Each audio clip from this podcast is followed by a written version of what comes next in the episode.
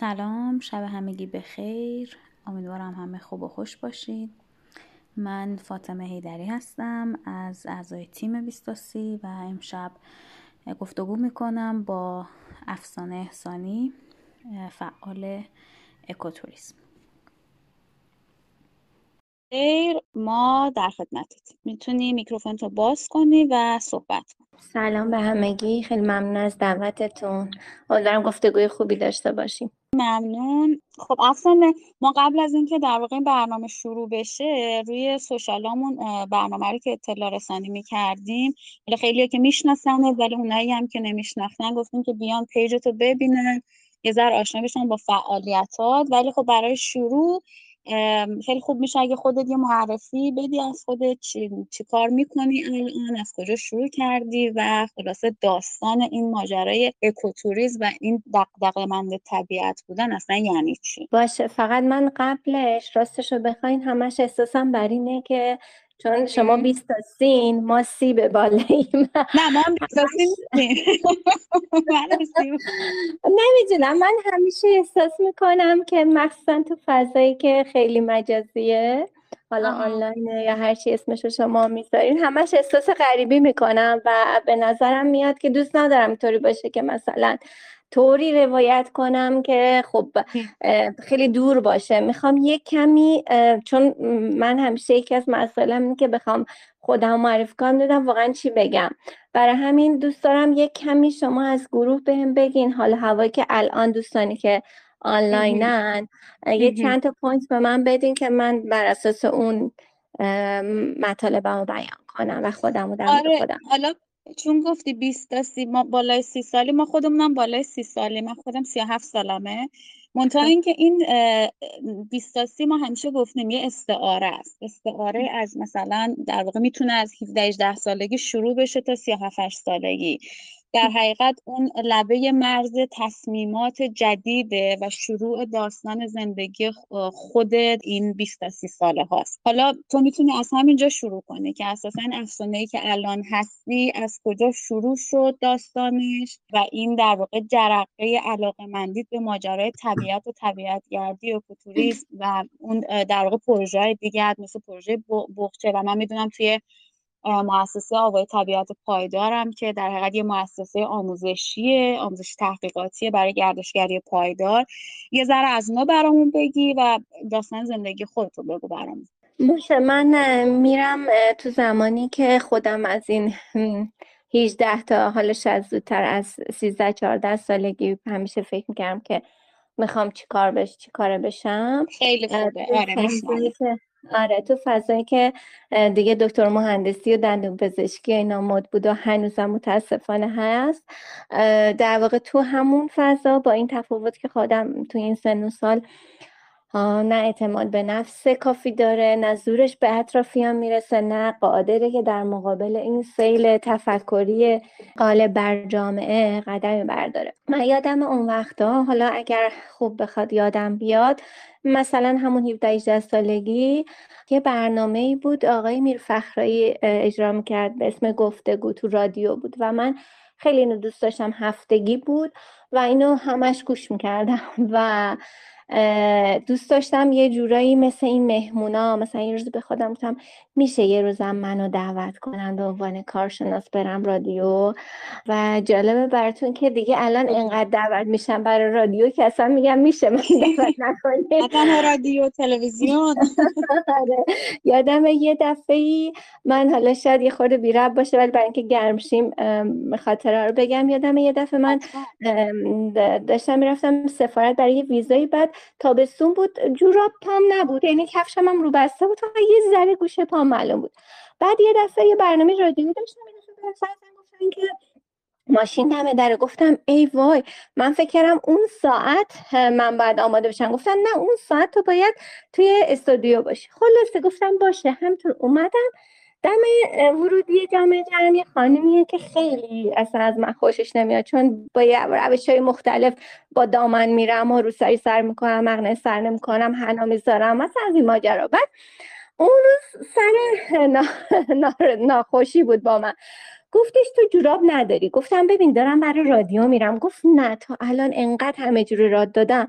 امروز می‌خوام راد دادم گفتم باشه. خب خیلی هم خوب از خدا خواسته.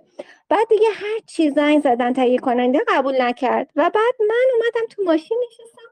بعدم یه خانومی داره صحبت می‌کنه و گفت خب بعد آقای راننده گفت خانمی فخره کجا برسونمتون؟ گفتم که خواهر آقای نیرفخ گفت آره گفتم وای چقدر جالب. قسمت من بودش که من جا بمونم مثلا شما رو ببینم. شروع کردم قصه هاشو گفتم. گفتم حتما به آقای میرفخرایی بگو که من اون قصه هایی که تو اون رادیو گفت برنامه اگه اشتباه نکنم اون هم اسمش گفتگو بود. چقدر مثلا برای من الهام بخش بود. به هر حال اون موقع من آدمایی رو که باشون گفتگو کردن به عنوان حالا پژوهشگران اندیشمندان و انسانهای اثرگذار همشون تقریبا میشه گفت همشون اکثرشون کسایی بودن که حداقل یه برهه زمانی خارج از ایران بودن. یا اینکه مثلا اومدن موقتی ایران اصلا دعوت شدن. بعد من همیشه فکر می‌کردم که اگه بخوای آدم اثرگذاری باشی حتما باید دانشگاه تو مثلا خارج رفته باشی. اصلا اونجا زندگی کردی. چون تو ذهنمون حک شده بود این قضیه. حالا خلاصه دارم میگم که خب من الگوم اینا بودن. خیلی دوست داشتم اینا رو ببینم. به محیط زیست و طبیعت به درس زیست شناسی خیلی علاقه من بودم که بعدها البته میگم همه فکر می‌کردم باید دکتر بشیم. من با پزشکی در واقع شهر زنجان چون ما اون موقع استانمون استان زنجان بود من قزوینی هستم مثلا. تقریبا فکر کنم پنج تا فاصله یعنی اگه دو تا تست می‌زدم پزشک می‌شدم و خدا رو شد که نشدم و اومدم دانشگاه شهید بهشتی زیست شناسی خوندم. اونجا یه سری اساتید هیجان انگیزی می‌دیدم که خدایا اینا همش آخر هفته ها و آخر ماه ها و خلاصه تو هر وقتی که دارن میرن field. و من اونجا فهمیدم field یعنی که تو میری سفر کلی کیف می‌کنی کار پژوهشی هم انجام میدی و میاد کتاب و مقاله اینا می‌نویسی. خلاصه خیلی بیشتر برشتم علاقه من شدم و دیگه خلاصه شروع کردم به کار داوطلبانه پیش استادام. و هر کار داوطلبانی از یا خوش کردن گرفته تا گاهی اوقات جارو کردن مثلا اتاق اساتیدم که مثلا در حضورشون باشم و این قرائتی که مثلا با پژوهشگرای مختلف و اون موقع خب خیلی روابط بین المللی بود. های مختلف از کشور مختلف می آمدن و من همین که اونجا نشسته بودم حتی گاهی چای یا قهوه می آوردم یا مثلا هرباریوم خوش می کردم در مجاورت این آدم ها قرار می گرفتم و آرام آرام فهمیدم که وای چقدر دنیا بزرگتر از اون چیزی که به ما گفته بودن و دانشگاه و فرزای بستش و اینا که حالا بگم همینطوری آره آره بگو. بعد دیگه رفتم و یکی استادی داشتم به اسم آقای بهرام زهزاد که از شخصیتش خیلی خوشم میاد خیلی انسانی بود و خوشبختانه هنوزم باش کار می‌کنیم. ایشون هنوزم مؤسسه ما دارن لطف می‌کنن میان درس گیاهشناسی رو میگن و اکولوژی. ایشون خیلی اهل مطالعه و دانشمند بود و هست و جالب بود که من وقتی می‌رفتم کتابخونی دانشکده دانشکده علوم خودمون می‌دیدم که تقریبا همه کتابا رو آقای زهزاد یه بار خونده. حداقل یه بار یا دو بار همش اسم آقای زهزاد بود بعد خلاصه خیلی برام جالب شده و یه بار ازش خواهش کردم که میشه. منو تو یکی از این سفر تحقیقاتی ببرین. همین چیزی که الان روزی نیست که یک پیامی از اینستاگرام یا واتساپ در برام نیاد که میشه منم یه دونه از این سفرها بریم. خلاص گفتش که چون منم خب خیلی کار داوطلبانه کرده بودم دیگه اینا گفت باشه یه بار می‌برم. خلاصه میشه گفت که یک سفری رفتم که نقطه عطف زندگیم شد. حالا توی کتابم پیش گفتارش نوشتم که اون سفر اصلا کلا منو با خاک یکسان کرد. تمام چیزایی که می‌دونستم فهمیدم که اشتباهه و کلا فهمیدم که سالها باید سکوت کنم و مشاهدهگر باشم و یاد بگیرم. اینطوری شد که قرار بود برن یه سری اساتید از جمله آقای بهرام استثاد که استاد من تو شهید بشته بود با همراه آقای بیژن فرهنگ درشوری که خوشبختانه یکی از شانسای زندگی من این بود که با دخترش آنزا درشوری هم کلاس بودم تو دانشگاه. آنزا بود دختر آقای درشوری آقای هوشنگ زیایی و دخترشون که اینا همه محیط زیستی بودن. من بودم آقای زهسال با ماشین محیط زیست. خلاصه رفتیم که گوزهای زرد پناهگاه حیات وحش سمسکندر رو بش... بشمریم. همه این واژه‌ای که براتون میگم تا اون موقع برای منه که فکر کرده بودم با چه حالا رتبه بالایی دانشگاه شهید بهشتی خب فکر کردم چقدر می‌دونم. همه اینا نمی‌دونستم. و بعد اونجا یه تعداد بچه های دانشگاه آزادم با ما بودن. من اونجا فهمیدم وای اینا چقدر با سوادن و چقدر کار می‌دونی. بلدن به خاطر حالا اساتیدی که داشت. خلاصه توی مسیر که داشتیم می‌رفتیم مازندران به سمت ساری. من می‌گفتم وای این طبیعت چقدر قشنگه. بعد آنزا می‌زد رو پا می‌گفت اصلا قشنگ نیست. می‌گفتم چرا؟ گفت تمام این درخت های طبیعی جنگل ها تخریب شده شده شالیزار شده برینزار این اصلا قشنگ نیست. من تازه فهمیدم حتی زیبایی شناسیمونم باید تغییر بدیم. و خلاصه دیگه از اونجا فقط گوش کردم به مدت چند سال. یعنی تقریبا سه سال فقط شنونده بودم در کنار اساتیدم. هی می نوشتم هی یادداشت می‌کردم هی فکر می‌کردم تا اینکه تو همون سفر یادم رفت اینو بگم نقطه عطف اون سفرم این بود که وقتی که موقع ناهار بود توی محیطبانی همین پناهگاه و دیدم که یه تعدادی مردم محلی با بیل و کلنگ اومدن. می‌خوان استادای من آقای زهساد و در رو بزنن و ماشینشون آتیش بزن چون ماشین محیط زیست بود.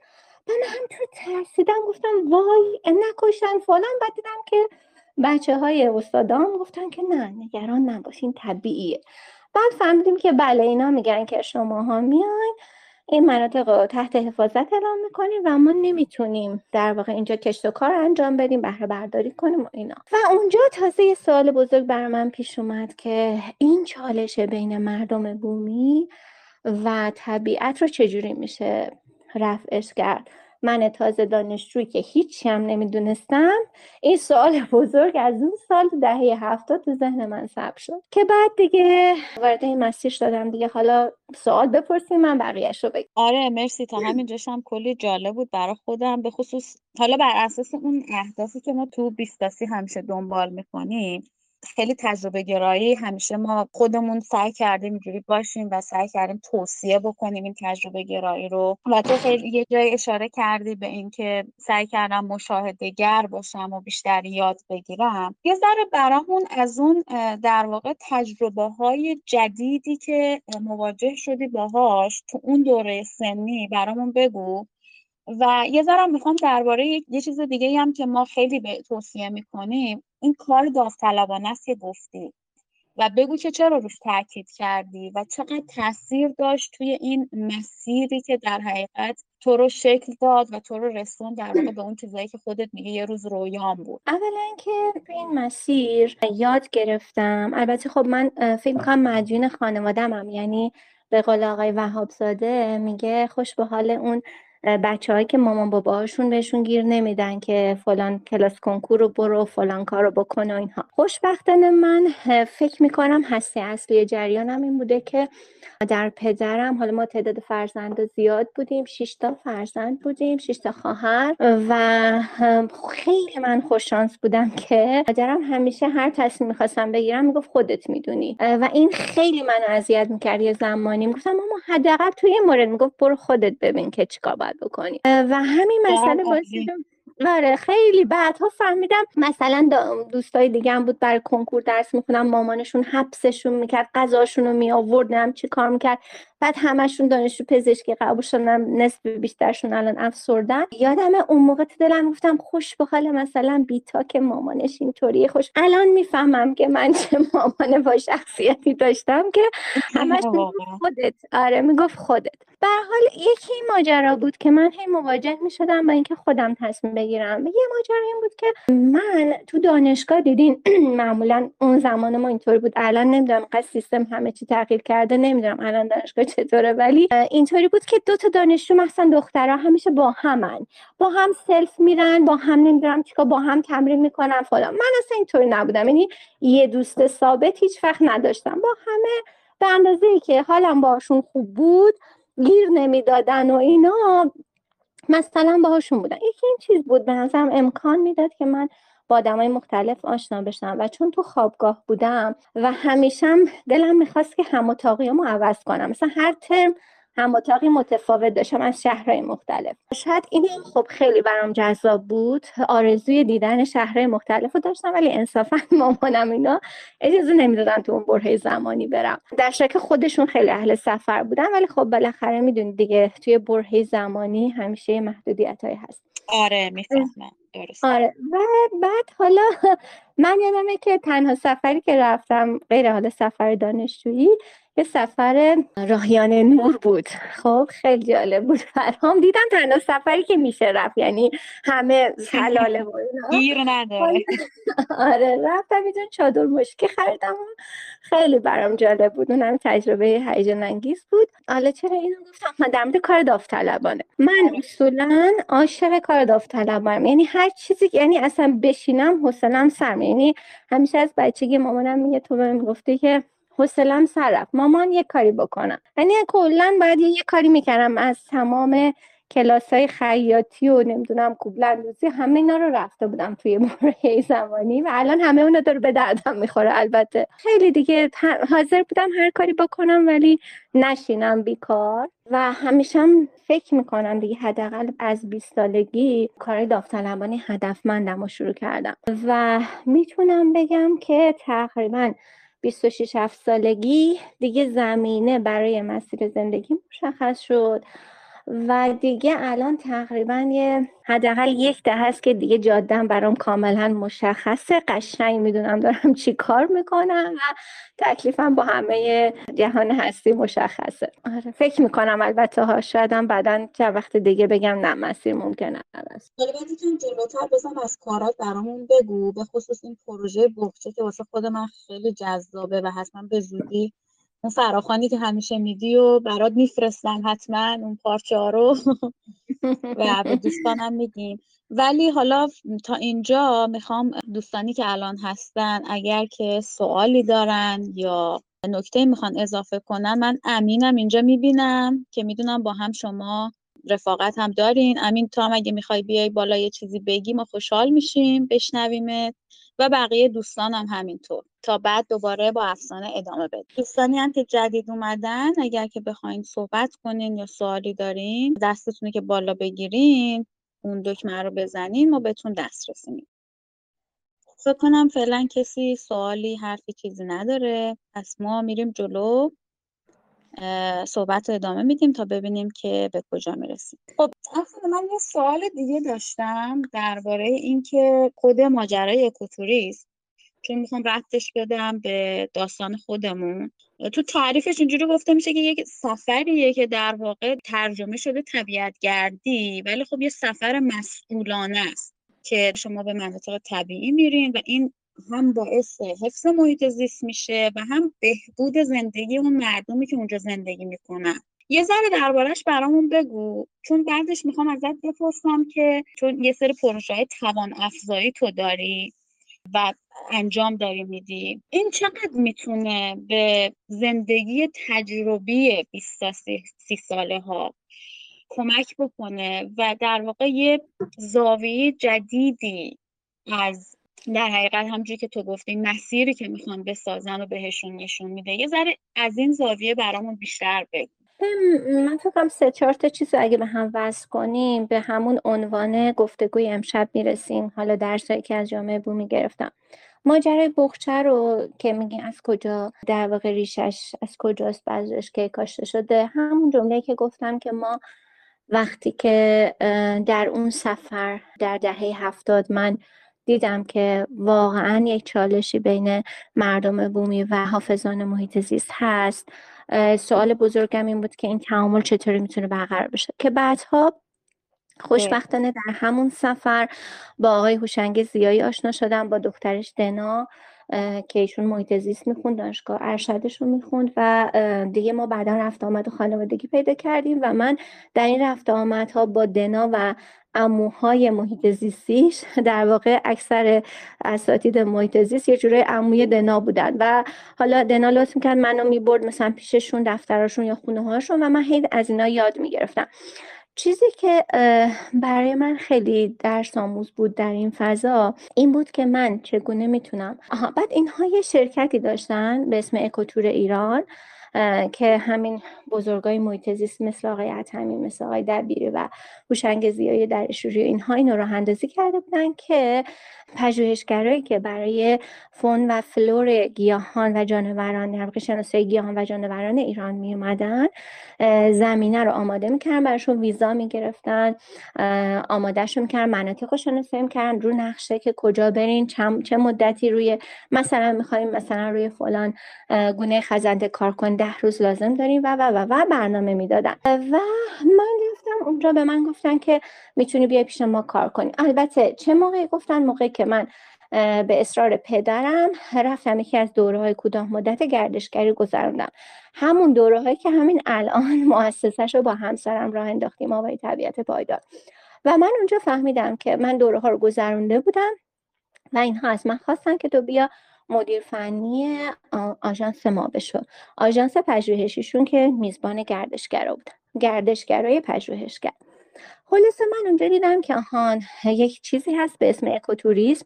ابتدای دهه 80 واژه اکوتوریسم یک کمی تو ایران جا افتاد. دیگه از سال 82 همین مؤسسه دوره های آموزشی راهنمای طبیعت گردی رو پیشنهاد داد. حالا بماند که تا اومد اجرا کنی یه مؤسسه دیگه سری رفت مشوزه رو گرفت گفت ما اولینیم حالا بماند.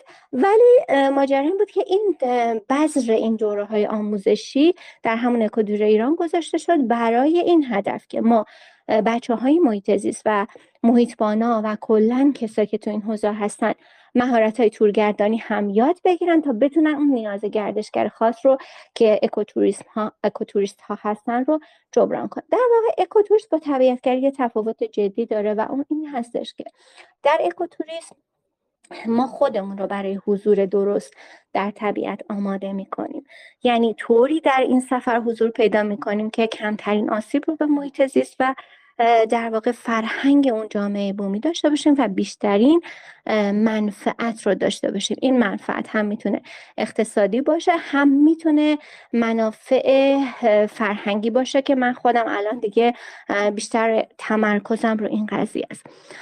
وقتی که گردشگر میاد و برای دیدن ارزش های فرهنگی و زیست محیطی یک جامعه هزینه می‌کنه حضور پیدا می‌کنه باعث ارتقای معیشت اون جامعه میشه و همین ارتقای معیشت وابستگیشون رو به طبیعت کم می‌کنه یعنی به جایی که بره درخت قطع کنه بلوط ها رو قطع کنه ازش زغال درست کنه به جاش میزبان گردشگر میشه. به جاش سنه دستی تولید می‌کنه. که از اونجا ما تقریبا سال 85 بود که برای حفاظت پروژه حفاظت لاکپشت پوست که توسط سازمان ملل بخش اسمال گراند پروگرامش SGP در واقع حمایت شد برای حفظ لاک که اون یک پروژه محیط زیستی بود و آقای بیژن فرهنگ درشوری و آقای هومن جوکار مدیرانش بودن. بعد به ما پیشنهاد کردن ما سال 84 مؤسسه خودمون رو اندازی کردیم من و نیما همسرم. و به واسطه فعالیت هایی که داشتیم همون اول خب خیلی مسئولانه و با دقت و دقدقه من پیش رفتیم. اون بخش سازمان ملل از ما خواستش که یک پروژه داشته باشیم با همون عنوان توان افزایی جامعه بومی. البته عنوانش بعدا تغییر کرد ولی کانسپت همین بود.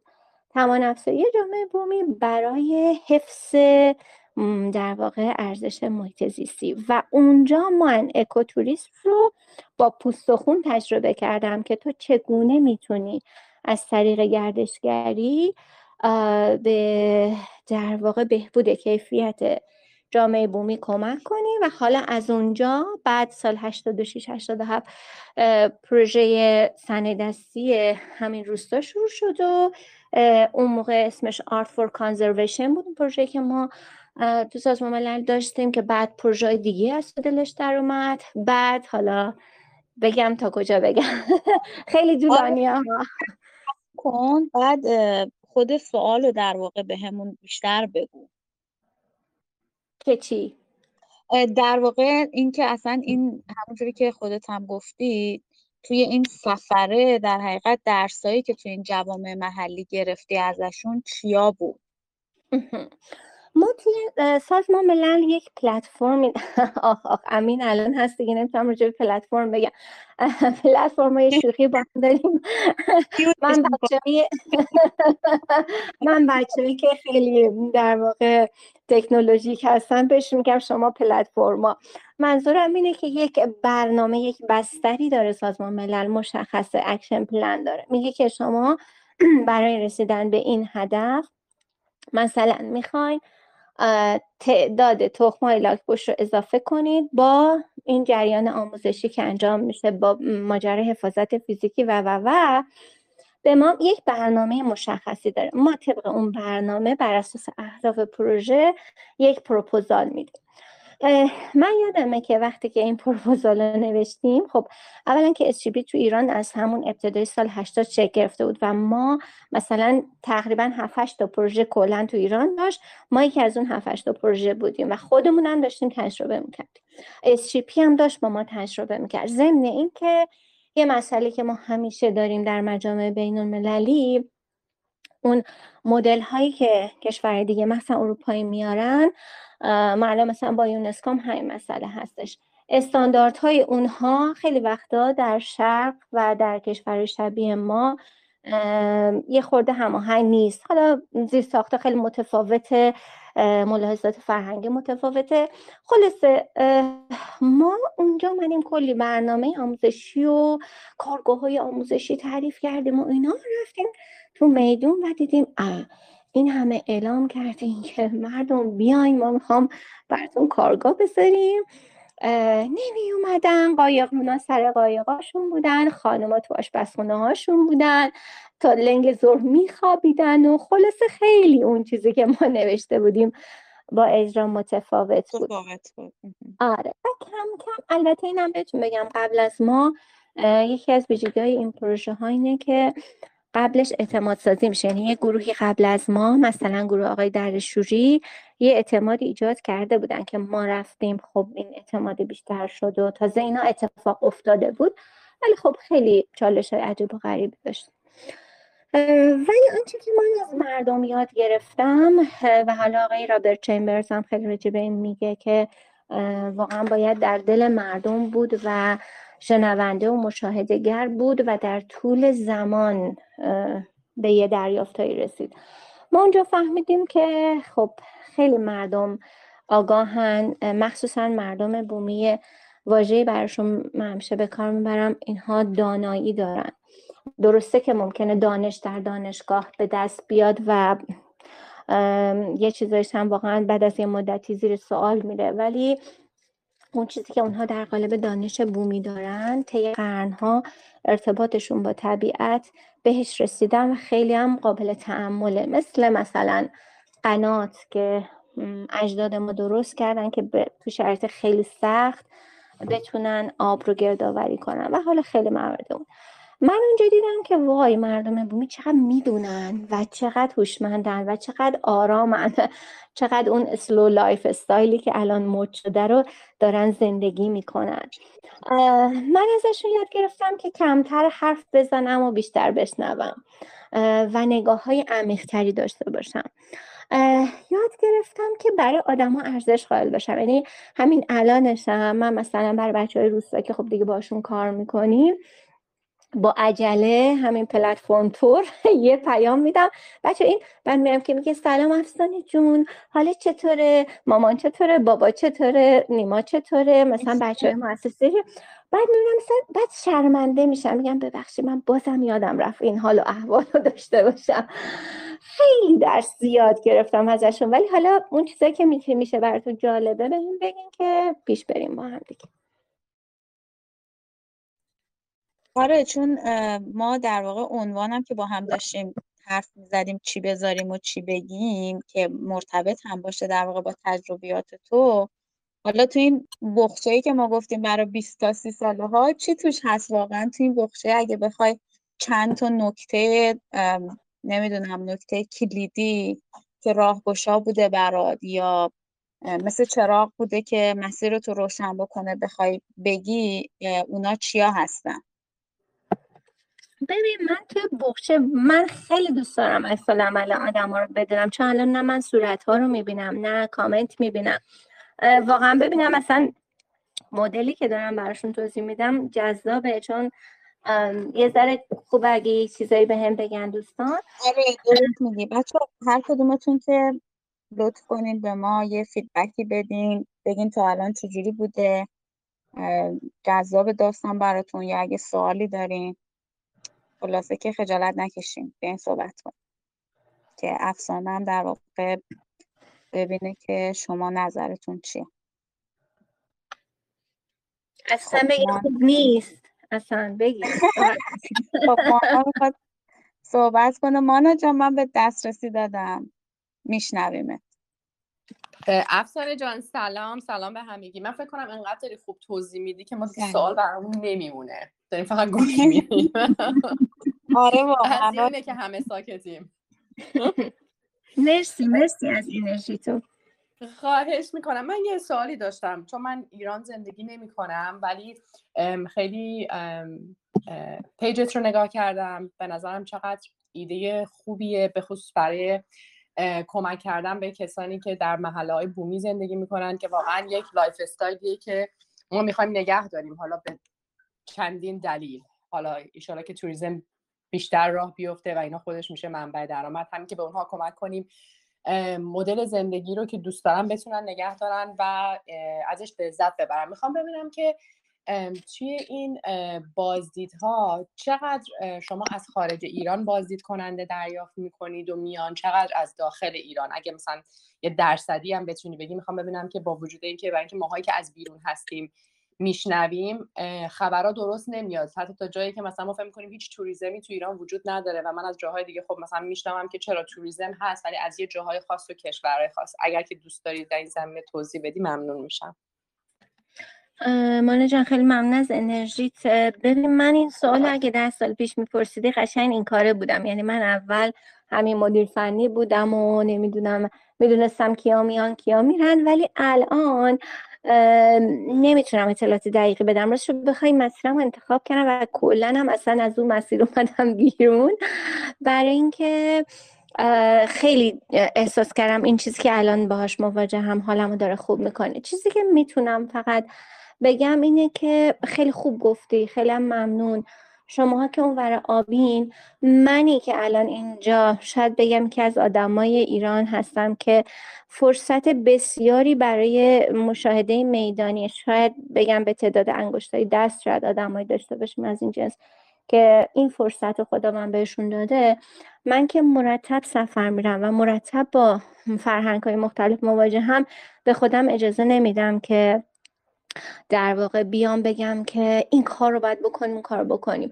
من فکر کنم درس بزرگی که خوبه بدونیم و بچه‌ای هم که خارج از ایرانن خب خیلی وقتا می‌بینم کامنت هایی می‌ذارن چرا این گونه نمی‌شود چرا اون گونه می‌شود. ماجرا اینه که خیلی بحث های فرهنگی پیچیده است و هر قومی هر فرهنگی هر روستایی قصه خودش رو داره. و حالا اگر در مورد گردشگر اینا بخوای که خب فکر کنم امین بتونه کمک کنه چون قبل از کرونا خب خیلی گردشگر زیاد داشتن و منم خیلی وقتا می‌بینم تو لیدرها خب قبل از کرونا یعنی قبل از اینکه کرونا بیاد دو سال بود که اوضاع گردشگری ما فوق العاده بود. یعنی تو هر بنایی می‌رفتیم می‌دیدی که کلی خارجی هستش. ولی چیزی که می‌خوام بگم حالا در پاسخ اون سوالی که بخچه مثلا چه چیزی داشت چه بخچه برای بیستاسی ها اینکه حالا مانام گفتش ما چه کمکی می‌تونیم یا ما کمک کنیم به جامعه محلی من برعکس می‌بینم. من خودم اول فکر می‌کردم من دارم به اونا کمک می‌کنم و بعدها فهمیدم که اتفاقا اونا دارن به من کمک می‌کنن. یعنی من آنچه که آموختم از اونهاست و در واقع من هر کاری که دارم می‌کنم برای خودمه. یعنی اگر یک لحظه فکر کنم که دارم برای کسی دیگه کار می‌کنم ممکنه اون حس انگیزه و امید و پویایی ازم گرفته بشه. یه درس مهمی که گرفتم اینه که من برای لذت خودم برای آرامش خودم و برای رضایت خودم دارم پیش میرم. توی حالا گفتگوهای قبلیتون یه بحثی بود که من تا بخشش رو گوش کردم. یکی از دوستان می‌گفت که توی شرکتی دارم کار می‌کنم و از درآمدی هم خوبه ولی مواد غذایی توی حوزه مواد غذایی بود. و می‌خوام برای اینکه آدمای بیشتری ببینم برای اینکه حال بهتری داشته باشم می‌خوام بیام بیرون. اتفاقا منم همینو می‌خوام بگم. می‌خوام بگم که درسی که من گرفتم اینی که شما بعد از یه مدتی همه اون چیزا که برات جالبه بهش رسیدی. می‌خوای مثلا پروژه بین المللی انجام بدی دادی می‌خوای رفته باشی ارائه داده باشی تو جهان دست و هورا بکشن دادی کلی گواهی و نمی‌دونم دست و هورا و همه اینا. بعد آخرش چی می‌خوای؟ آخرش یه حال خوش که فکر کنی که ببین واقعا با اون خانواده روستایی که کار کردی حالا شاید اینش برای شما جالب باشه. امروز داشتم یه خانم دکتر مردم شناسی به تماس گرفته بود و میگفتش که خب من پیجتو پیدا کردم و دارم فکر کنم که حالا داری یه کار مردم شناسانه انجام میدی. بحثی که با ایشون داشتم این بود که ببینید من وقتی که جامعه بومی به یک مرحله می‌رسه من اسمشو گوشتم واکسینه شدن. یعنی که خودش می‌تونه بهترین تصمیم رو برای خودش بگیره اون مرحله که من احساس رضایت می‌کنم. یعنی چی؟ یعنی خب ما واژه آگاهی رو خیلی به کار می‌بریم دانایی رو خیلی به کار می‌بریم. ولی رسیدن به اون درجه که تو بدون قضاوت با یا با کمترین قضاوت بدون خشم و غضب و من بهتر می‌دونم تو بدتر می‌دونی من شهرنشینم من تو امریکا زندگی می‌کنم از تو بهتر می‌دونم. و همه این چیزا رو وقتی می‌ذاری کنار می‌بینی که می‌رسی به یه چیزی. اینو تو جامعه بومی که واقعا با سبک بومی دارن زندگی می‌کنم من حسش کردم. مخصوصا هر چقدر که دورتر باشن از شهرهای بزرگ و مراکز استانها. اینها تکلیفشون با زندگیشون روشنه. مثلا من چند وقت پیش در یکی از روستای خراسان جنوبی بودم و یک خانومی یک سری دوستا بچه ها رو برده بودم اونجا و این خانوم بچه ها رو برده بود توی آشپزخونه. و بهشون نشون داده بود ببینید من انقدر اگه برای شما انقدر مشت پسته میارم انقدر سهم مهمانه اگر بیشتر براتون بیارم یا کمتر بیارم من مثلا تا آخر سال ممکن نکشه یا بکشه. انقدر سهمی کشمشمه انقدر پستمه. و بچه هم گفتن که چقدر این خانم به ما درس زندگی یاد داد چقدر این تعادل در زندگی و توازن رو به ما نشون داد. منظورم اینه که شاید اگه بخوام یه جمله خلاصه بگم اینه که ما باید خودمون رو هماهنگ کنیم به جای که هی کامنت بدیم. چرا این اقامتگاه اینجوریه؟ چرا این مردم اینطورین؟ چرا ما اینطوریم؟ اینکه من چطوری تو این بستر واقعی می‌تونم زندگی کنم که هم حال خودم خوب باشه هم یک کمی هم حال دیگران رو بهتر کنم. و من از طریق اکوتوریسم این راه رو پیدا کردم. ممنون افسانه جان. چیزی که حالا بهش اشاره کردی و فکر می‌کنم چقدر مهمه که ما این دید رو عوض بکنیم وقتی که قراره جزی از اون اکوسیستم باشیم نه به عنوان اینکه اونجا هستیم که کمک کنیم بلکه اونجا هستیم که یاد بگیریم. خیلی نکته خوبی رو گفتی که دید خود من رو داره عوض می‌کنه.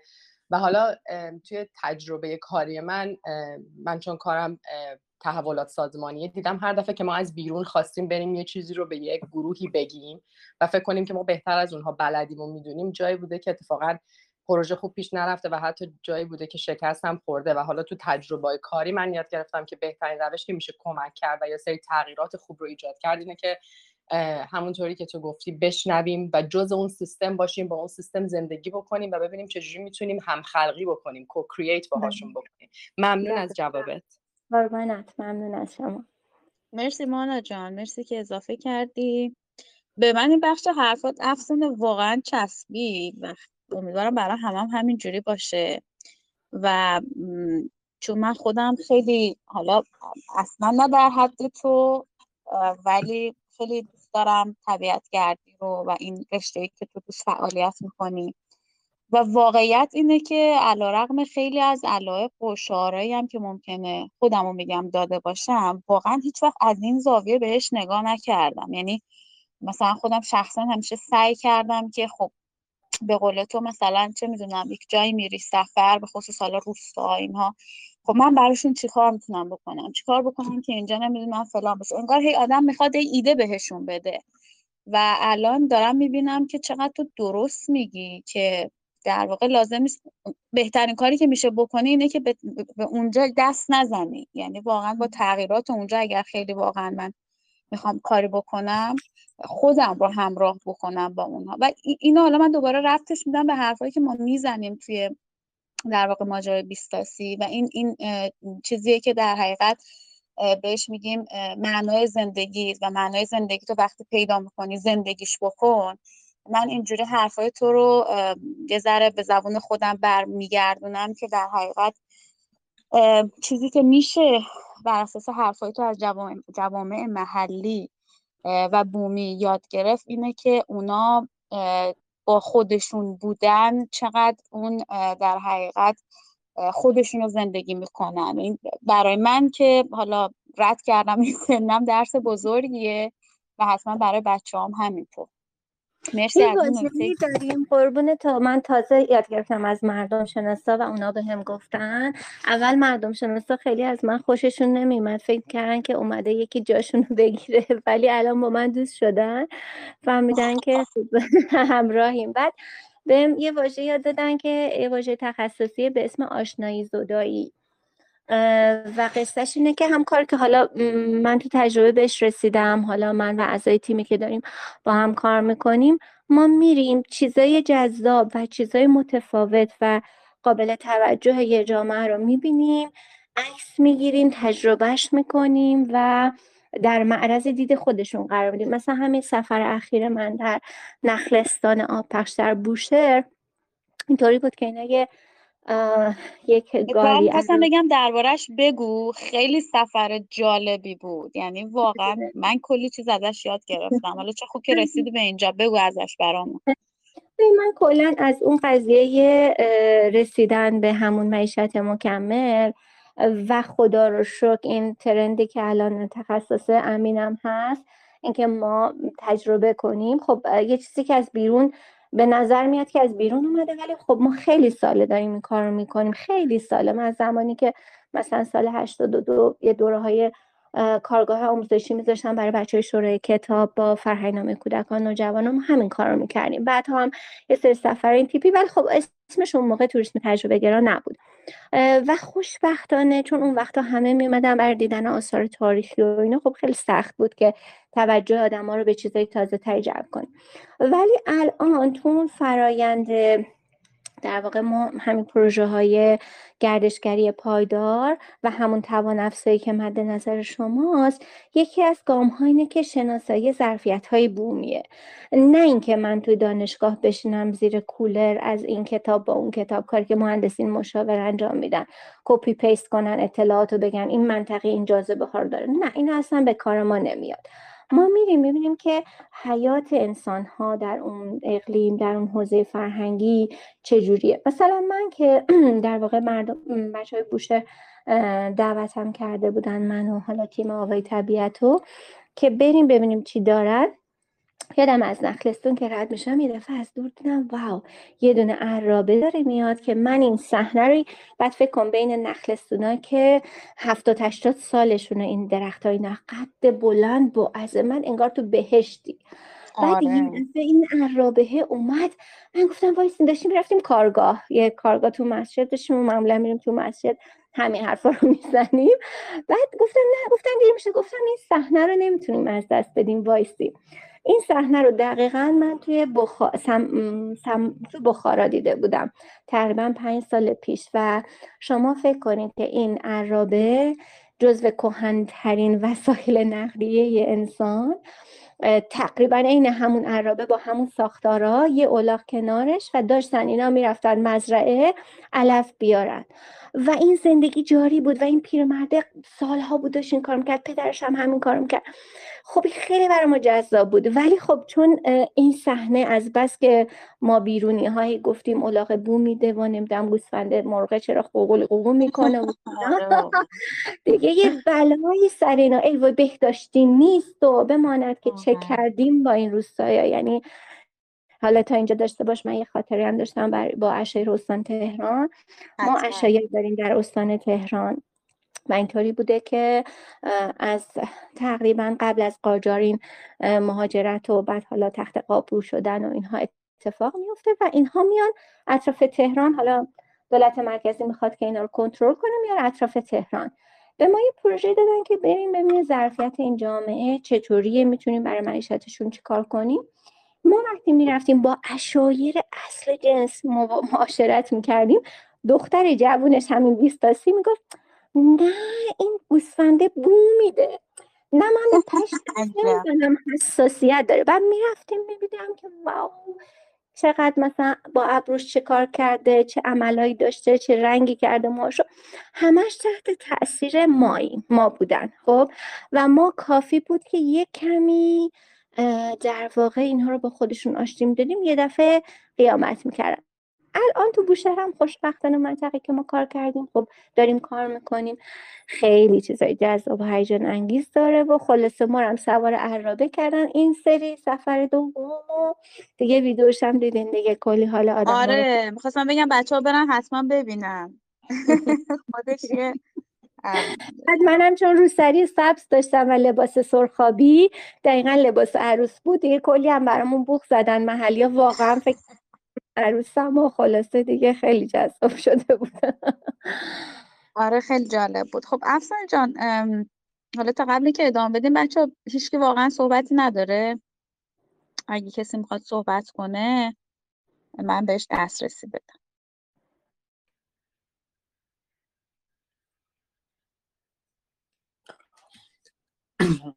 من اگه اشکال نداشته باشه فاطمه جان یه سوالی می‌خوام بپرسم. حتما حتما. حالی جان میشنوم منم سلام عرض می‌کنم. خیلی ممنون از تجربه خیلی شیرین و دوست داشتنی که با ما با اشتراک گذاشته اصلا من دلم خواست که بابا این چه زندگی ما داریم می‌کنیم از این زندگی شهری و اینا. در حقیقت آره واقعا قشنگ همین حس میده. آره دقیقا. ببینید من می‌خوام یه ذره موضوع رو حالا در حقیقت شاید من یا یه که وسطش قطع شدم شاید بین فرمایشات شما بوده من نفهمیدم. اما سوال من اینه که از اونجایی که ما می‌خوایم بالاخره برای زندگیمون یک revenue model هم در نظر بگیریم شاید این سوال من با ارزش های به قول معروف فراتر از زندگی مادی خیلی هم راستا نباشه. اما واقعا سوال دارم که خب با این سبک زندگی و این مدل آیا میشه ریونیو مدل هایی هم در نظر گرفت که حالا در حقیقت حداقل زندگی تامین بشه یا حتی حداقل در اساس بر اساس انتظاراتمون بتونیم درآمد داشته باشیم یا نه. این شاید سوال میگم یه ذره با فضای عالیه عالیه سوال دیگه پیش جان منم این سوالو داشتم. خوب شد تو پرسیدی. بهتون میگم. خیلی سوالیه من اتفاقا امروز باز با همین خان مردم شناس داشتم. می‌گفتم که اگه بخوام بگم یه شاهکار تو زندگیم کردم برای خوده که علایقم رو تبدیل کردم به کسب و کار. یعنی بچه این ماجرای بیزینس پلنا که باید scale پذیر باشد و این باشد و ده تا کارمند داشته باشه و اجاره بده و به اون پلتفرم پول بده و نمی‌دونم. به من ببخشید من در مورد خودم. اصلا تازه رسیدم که همه اینا فریبی بیش نیست حداقل تو کار خود من. و یه مدت طولانی من درگیر این بودم که واو نرم یه اپلیکیشن. دیدین دیگه تو این استارتاپ ها فلان اپلیکیشن رو لازم داریم. مثلا 400 میلیون بدین اون اپلیکیشن رو اون دوستان و تیم درست کنم بعد بقیه پشتیبانی هم یه دونه سایت رو می‌خوام کار کنیم. هلاک شدیم از هزینه های پشتیبانیش. می‌خوان به جامعه بومی ببخشید. دیگه من تا دیگه دارم اینا همه جا اعلام می‌کنم. به جایی که بیان برای اون جامعه بومی اشتغال ایجاد کنن برای پلتفرم خودشون نیروهای خودشون مهندسای خودشون دارن کار ایجاد می‌کنن. من به این رسیدم که تو این بستر کار اگر شما شاخ و برگاتو بزنی کنار مجبور نشی ماهی انقدر حقوق به کارمنده چون من همه اینا رو طی کردم. یعنی حتی شده مثلا توی مرحله 7 کارمند داشتیم که تمام زندگیمون اسارت حقوق دادن به کارمنده و بیمه و مالیات و در نمی‌دونم چی و چی و چی بود. بعد فهمیدم که رسیدم به اینکه حالا خودم اینطوری الان شاید همسرم حالا با همین فرم داره پیش میره. البته حالا کرونا کمک کرده که خدا رو شکر یه کمی این بارای اضافی کم بشه. شما وقتی سبک میشی و درون خودتو پیدا می‌کنی مسیرت هم پیدا می‌کنی. من الان کسب و کاری دارم که در واقع منو دعوت می‌کنن دستمزد خوب بهم میدن که بیا برو توی روستا ظرفیت ها رو شناسایی کن و یک پروژه کار کن. در واقع قبلا گروه های بین المللی به این پولا رو می‌دادن که این کار بکنم خیلی هم البته هنگفت نیست یعنی ذهناتون نره روی اون موقع که ما کارم کردیم دلار 600 تومن بود. ولی به طور کلی این بستریه که یکم با اون freelance ها و نمی‌دونم اینفلوئنسر ها اینها متفاوته که میرن فقط عکس می‌ذارن. ما در واقع میریم با جامعه معاشرت می‌کنیم ظرفیتشون پیدا می‌کنیم استعداداشون شناسایی می‌کنیم بهشون کمک می‌کنیم که خودشون برای خودشون بهترین تصمیم بگیرن ما هم کنارشونیم. این کسب و کاره. در واقع یه بخش از کسب و کار من اینه یه بخش دیگرش همین بخچه است که البته خیلی کوچیکه نخواستم کسب و کار بزرگی بشه چون بیفتن دو خط باز پلتفرم تور دیگه باز هی باید اسکیل پذیر بشه و نمی‌دونم صد نفر رو توی روستا تحت پوشش قرار ده من سعی کردم که مدل خودم داشته باشم و به این رسیدم که اول باید خودم آرامش داشته باشم. این استرابی که تو برسون به این و اینا مدت سرمایه چهار پنج سالیه که اینا رو کم کردم. هر جلسه ای نمیرم هر جایی نمیرم هر گفتگوی شرکت نمی‌کنم. ولی از این طریق درآمد دارم. بله این حداقل برای من و خانوادم و چند تا دوستام که این مسیر رو دارن ادامه میدن این یه کسب و کاره. ولی من هیچ وقت نخواستم با این یه پوله مثلا گنده در بیارم و انقلاب کنم و چیکار کنم. راضیم از اون درآمدی که دارم. نمی‌دونم حالا جوابتون رو گرفتین یا نه. آره ممنونم. افشان جان خیلی لطف کردین. حالا جالبه که ما تو کلاس های کارآفرینی جلسات آخر کلاس business model وقتی که می‌خوایم ارزیابی business model ها رو درس بدیم یکی از شاخص هایی که اتفاقا تو تاکید کردی خلافشو ما میگیم که خب business model های scalable اساسا business model های بهتری هستن حالا خب ما باید حتما از تجربه شما استفاده کنیم و یه من همتون به کشتن میدین برای اینکه من تازه فهمیدم. پادشاه لباس نداره. نمی‌دونی جلسات اسکیل مسکیل شرکت کردم الان امینم می‌دونه. رفتم با همه این آدم گنده هایی که هد بودن. من, یه خاطره با مزه براتون تعریف کنم. وقت هست این خاطره رو تعریف کنم؟ آره عزیزم بگو وقت هست. من من از انجمن زن کارآفرینم. بعد خب مثلا تو انجام صد نفریم. بعد همشون از این خانمایی که مثلا همشون که نه بخششون مثلا یه شعبه تو پاریس دارن یه شعبه تو ایتالیا دارن از این مدلان. خب مثلا مدلشون خیلی لاکچه بعضیاشون. خلاصه تحریما شده بود و بعد این اول گفتم برجام رفت شد ما از خوشحال شدیم بعد یه دفعه برجام بسته شد و همون ماجراهایی که قبل از کرونا بود.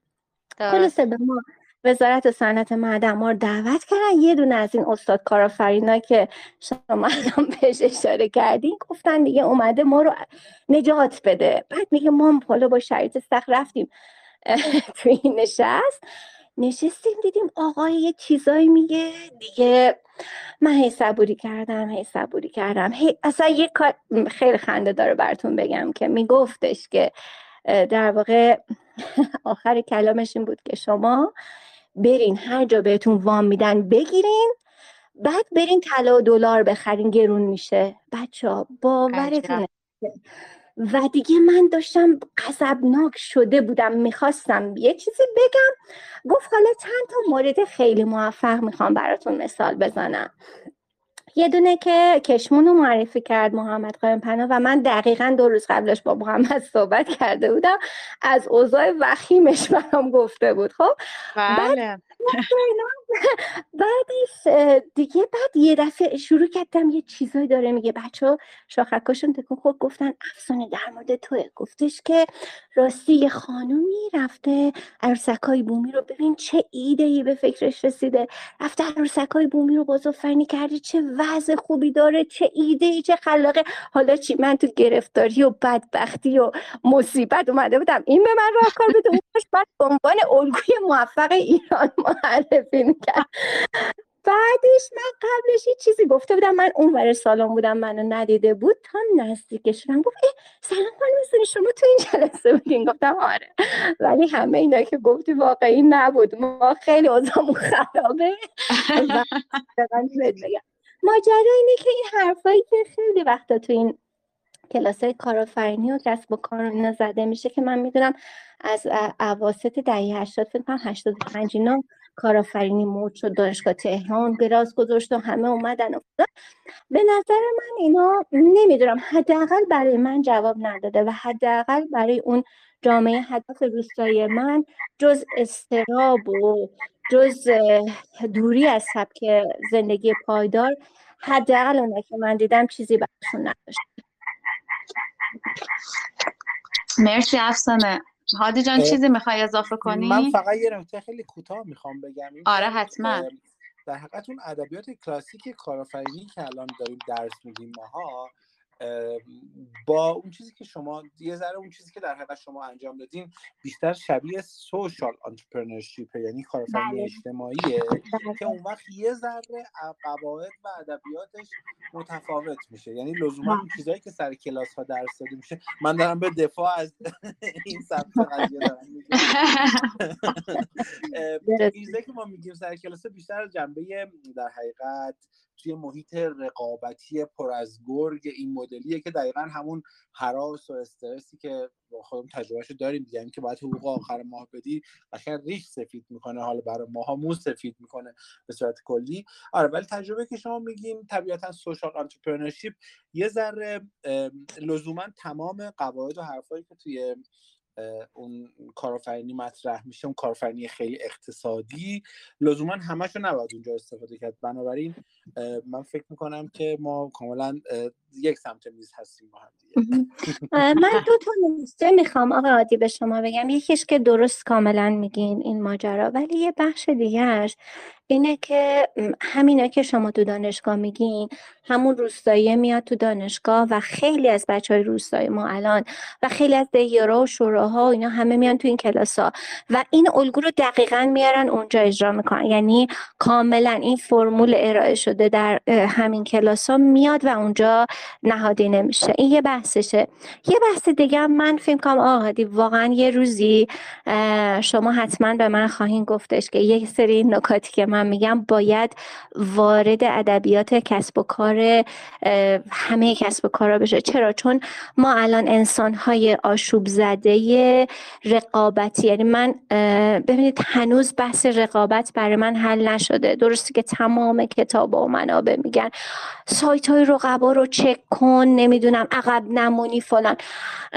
ولی من یه جاهایی اگه حالا یه روزی وقت شد حاضرم با شما راجع به این قضیه صحبت کنم که چه دلایلی دارم که بهتون بگم که این رقابت اصلا از کجا اومده چرا ما باید به جون هم بیفتیم و اینکه اگر هر آدمی خودش باشه و خلاقیت خودش رو هر کسب و کاری داشته باشه نگران رقبا نباید باشه. و این نگرانی از رقبا یه چیز شبیه اونه که مثلا توی لبنان میگن مراقب ایرانی ها باش. من موقعی که توی یکی از این مازره گروه بین المللی بودم زنان شمال آفریقا خاورمیانه و اونجا متوجه شدم که این بحث عرب ستیزی که ما تو کشورمون داریم اصلا شامل ما نیست. یعنی کشور حوزه خلیج فارس اون بره زمانی بین 2011 تا 2015 از ما متنفر بودن. یعنی دختر حتی یه خانومی داشت یه خانم عراقی دیگه می‌خواست ما رو بزنه. از بس که از دست ما عصبانی بود. و ماجرا این بود که به اونها خورونده شده. دولت اونها بهشون گفتن که ایران دشمن ماست. اونها اونا رو به جون ما انداختن. ما رو به جون چرا که مثلا اسلحه هاشون بفروشن. من یه کمی بحث رقابت رو به نظرم قابل در واقع گفتگوه الان نمی‌خوام بگم خوبه یا بده ولی این شدت رقابت که ما همه به جون هم بیفتیم برای یک جریانی به نظرم یه جایش اشتباهه و بعد یه خورده تجدید نظر کنیم توش. آره مرسی. کاملا با تو موافقم. برای اینکه خیلی بحث دو طرفه نشه اعتراف می‌کنم که من وقتی که فرمایشات شما رو گوش می‌کردم تلنگرهای خیلی جدی به ذهنم خورد و چند تا نکته رو یادداشت کردم. دقیقا برای اینکه حرکت کنم و اون جنبه از موضوع رو هم حتما ببینم. امیدوارم که بعدا فرصت بیشتری داشته باشیم. بازم ممنونم.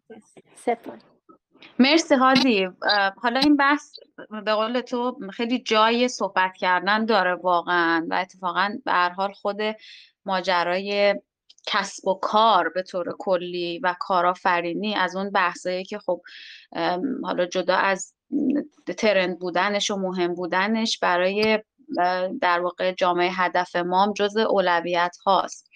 منتها میگم این خیلی جای صحبت کردن داره. اتفاقا افسانه حالا قبل از اینکه هادی سوال رو بپرسه من این سوال اتفاقا گذاشته بودم برای آخر بحث که حالا خب بحثش هم شد و اینا. من می‌خواستم در واقع نقد بزنم به این ماجرای همین معرفی عروسک های بومی با اصالت و اینو بازت بپرسم که حالا نه فقط برای خودت سوال من بیشتر این بود که با توجه به اون ماجرای توان افزاییه و برای بچههایی که میگم ما دائم بهشون میگیم یک بخشی از در حقیقت تجربه گرا بودنشون تو ماجرای بیزینس ران کردن و راه انداختن کسب و کار خودشون.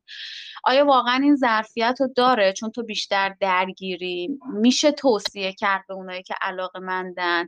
حالا می‌دونم که الان تو در واقع یه زاویه‌ای با این ماجرای همینی که گفتی scalable باشه و business plan در بیاریم و نمی‌دونم جامعه هدف رو بشناسیم از این داستان ها ولی در مجموع با توجه به تجربیات خودت آیا میشه این شکلی هم بهش نگاه کرد و به بچه ها توصیه کرد که بیان و وارد بشن و نه فقط برای اینکه در حقیقت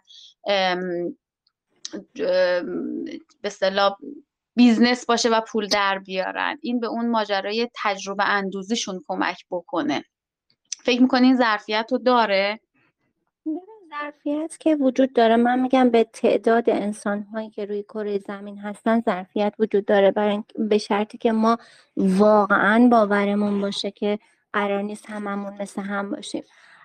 من همیشه میگم مثلا یه سری از کارها ماهیتش scale پذیر نیست. وقتی ما در مورد small business صحبت می‌کنیم کسب و کارهای کوچیک در روستاها در خانه ها من می‌خوام توجهتون جلب کنم به یک در واقع سبک زندگی بسیار جذابی که ما تو سرزمینمون داشتیم و به راحتی از دستش دادیم. ما یک خانه پدری داشتیم که یک امنیتی توش بود. تعداد زیادی اتاق بود دور تا دور خونه و بچه ها که به دنیا می اومدن ازدواج می‌کردن تا یه مدتی اونجا زندگی می‌کردن در آرامش بدون که استراب اجاره خونه و غذا و خوراک و اینا داشته باشن با هم زندگی می‌کردن. وقتی به یه مرحله پایداری و واکسینه می‌شدن می‌رفتن مستقل می‌شدن. الان از روز اول استراب اجاره خونه و فلان و فلان و فلان داریم. همش استراب داریم همش باید پول پرداخت کنیم. و چون باید پول پرداخت کنیم به همه هی حالمون بده.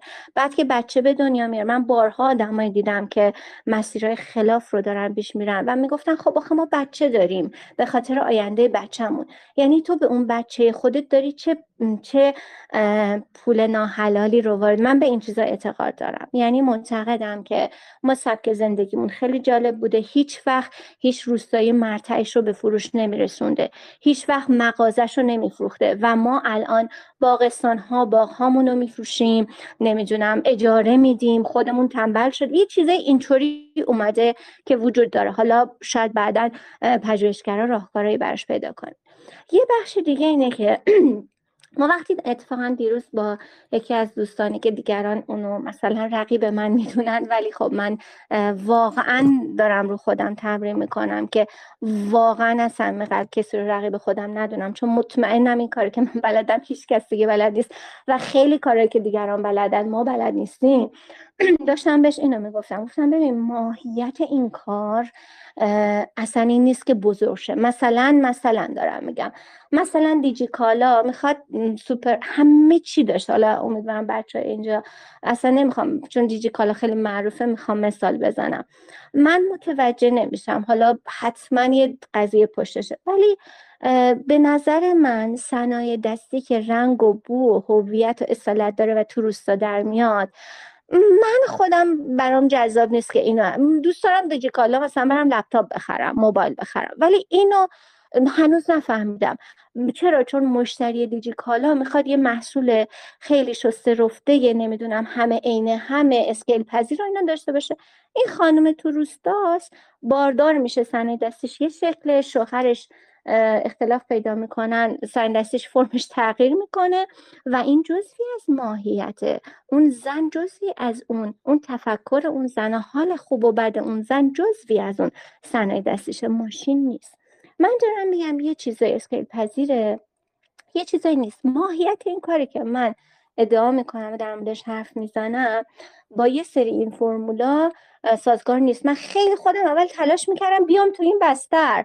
بعد فهمیدم بابا به قول یه استادی به هم گفت ببین یه چیزی وقتی داره خوب کار می‌کنه بذار خوب کار کنه. ما یه پروژه بین المللی می‌خواستیم انجام بدیم. می‌گفتن حتما باید یه انجامنی داشته باشین که وزارت فرهنگ در واقع همین وزارت کشور تاییدش کنه. خلاصه ما مجبور شدیم NGO تشکیل بدیم. بعد وقتی شروع کردیم به ساختار دیدیم بچه‌هایی که تا الان انقدر خوب کار می‌کردن همه چی درست بود. یه شروع شد کم کم یه سری اختلافات و اینها. و یه استادی البته اول یه خانم فرانسوی که تو گروهمون بود گفت یعنی چی که شما می‌خواین NGO تشکیل بشه؟ شما که کارتون رو بلدین همه چی که درسته. بعد یه استادی به من گفت که یه چیزی که داره خوب کار می‌کنه بذار کار کنه. و این سبک حالا خانه پدری سبک حجره سبکای حالا مدلایی که الان خیلیاش فراموش شده جزوی از ساختار اجتماعی جامعه ماست. و ما وقتی که میگیم کار مشارکتی تو ایران نداریم داریم. ولی فرم مشارکت در کشور ما با فرم مشارکت در کشور اروپایی متفاوته.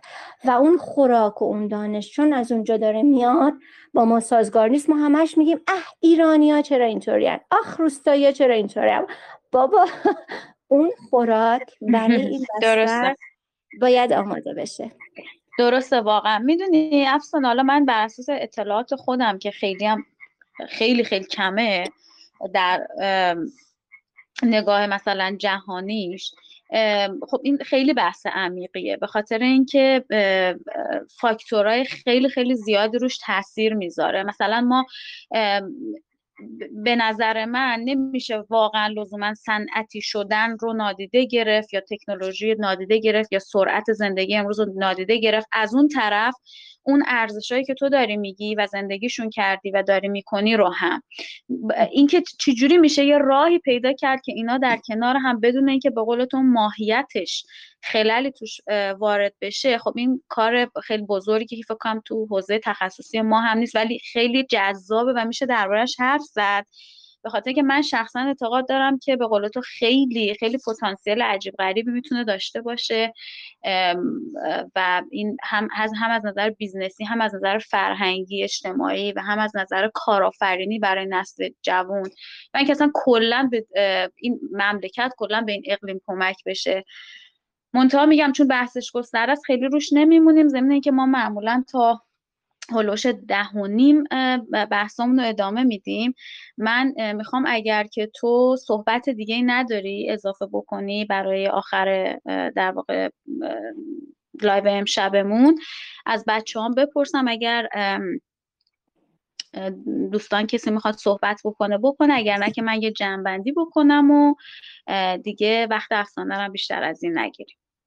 من فقط یه نکته بگم در رابطه با این صحبت بسیار مهمی که الان شما گفتیم ببینید ما اگر بخوام یه چیزی از خودمون از ایران بگیم که میشه گفت رقیبی نداریم. می‌تونیم با آرامش بدونیم که نگران آمریکا و اسرائیل و آلمان و اینا باشیم.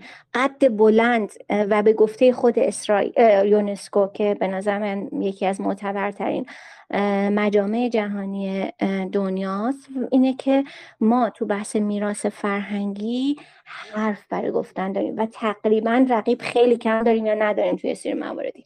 اگر بچههایی که دنبال کسب و کارن به جایی که صبح تا شب دنبال یک ساختن یک پلتفرم باشن. دنبال فروش محصولات باشن. دنبال کمک های عجیب و غریبه که تو سیستم بلوچستان و اینا همه مد شده باشن. بیان یک کمی با همون نگاهی که شما گفتین با توجه به ها و وجود بستر واقعیمون اون دانش بیرونی رو که میارن تلفیق کنن و از رشته های بین رشته کمک بگیرن و بعد یک چیزایی این تو خلق میشه یک بیزینس های خلق میشه که میتره کنه. یعنی اصلا من ایمان دارم و اصلا رقیب ممکنه نداشته باشیم. درسته. در آره منم باید هم نظرم و فکر کنم بیشتر بچه ها همین همینطور باشن. امین ما چند بار تو رو فرا خواندیم. لبیک نگفتی. اگه هستی بیا یه صحبتی بکن. که بعدش من یه جنبندی بکنم. بیا در مورد پلتفرم بگو.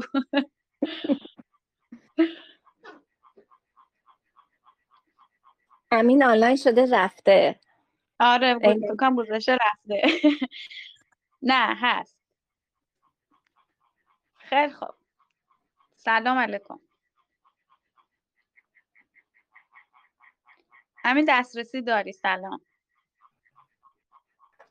سلام خوبین؟ چطورین؟ سلام مرسی. خوبین همگی بله شما دارین؟ بله بله. مرسی خیلی ممنون. سلام افسانه جان و همگی دوستان.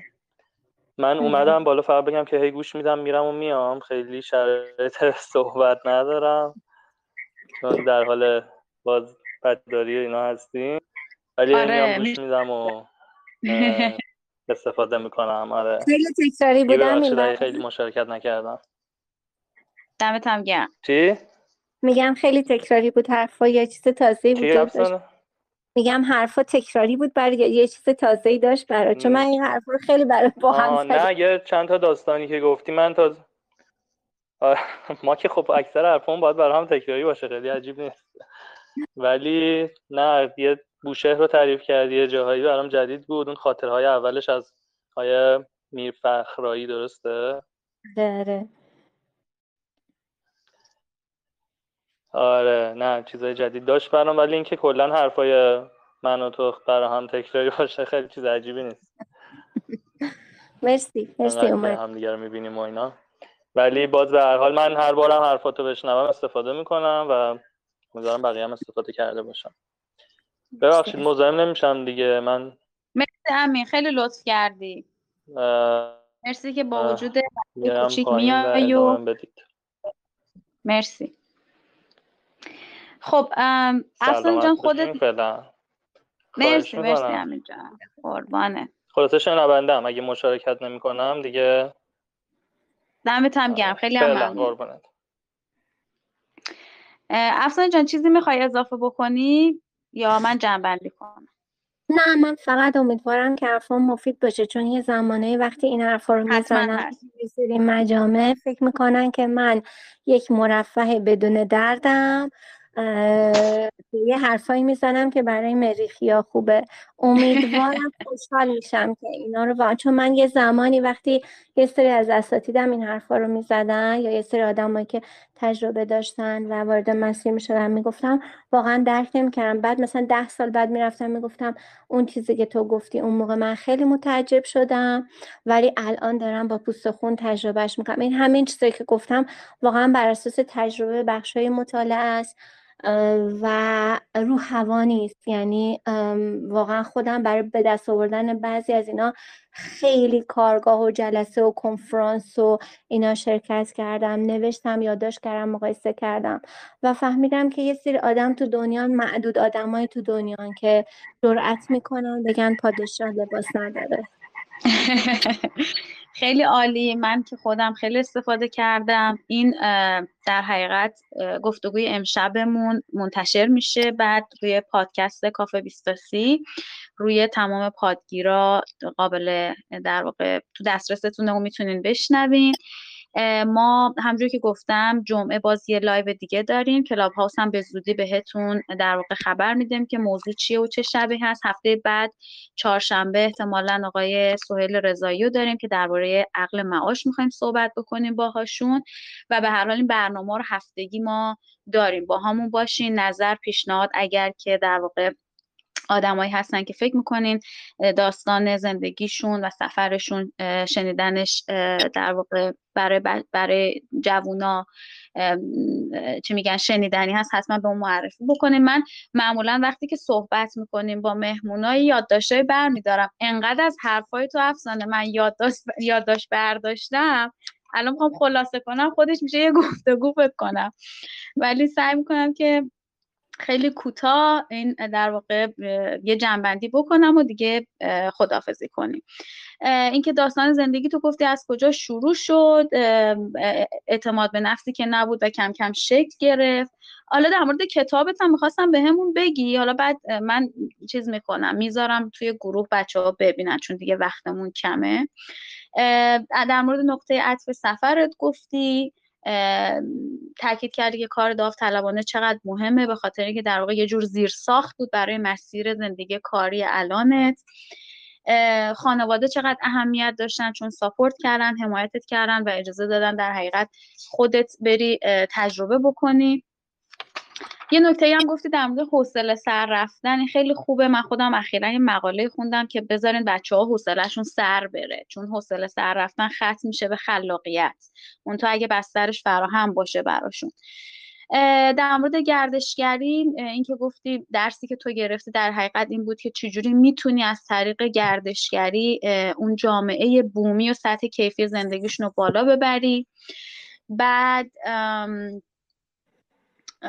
اینکه در حقیقت بودن بین این آدما بهت یاد داده که کمتر حرف بزنی بشنوی نگاه عمیق داشته باشی و از چیزای کوچیک و جزئی به راحتی نگذری و ارزش قائل باشی برای همه آدم ها و درس بزرگ دیگه هم که یه جای اشاره کردین که در حقیقت این ماجرای اکوتوریزم و جوامع محلی و از اون طرف بهش نگاه بکنیم به این معنی که اونا در حقیقت سر جاشونن. لازم نیست ما کار خاصی بکنیم و ببینیم که جوامع محلی دارن برای ما چه, چه کار می‌کنن و چه کمکهایی دارن بهمون می‌کنن. اینکه اونا چقدر دانا هستن شاید دانش آکادمیک نباشه و این داناییه که به آگاهی ختم میشه. اگر که ما هم در حقیقت دل بدیم و به همون شکلی که اونا نگاه می‌کنن زندگی رو همونجوری نگاه بکنیم. در مورد اینکه چقدر پتانسیل داره این ماجرا گفتی امیدوارم که همه بچههایی که امشب با ما همراه بودن لذت برده باشن. من که خودم واقعا لذت بردم. خیلی تجربه جالبی بود حرف زدن با تو و واقعا ممنونم که می‌دونم خیلی مشغله داری ولی این وقت رو به ما دادی. امیدوارم که بازم داشته باشیمت توی گفتگوامون و ما رو حمایت بکنی. ممنون از همگی. من یه نکته آخر بگم وقتی که آدم گفتگو می‌کنه اینه که یک واژه هایی ممکنه به کار ببرم که حالا یا به جای خودش نبوده به خاطر زمان یا اینکه بعضیا باش مثلا نتونن ارتباط بگیرن. من خیلی خیلی ممنون میشم اگر کسی در نکته با من مخالفه یا حتی احساس کرده خب یه جایی بهش برخورده یا هر چیزی من خوشحال میشم که توی پیج برام بفرمایید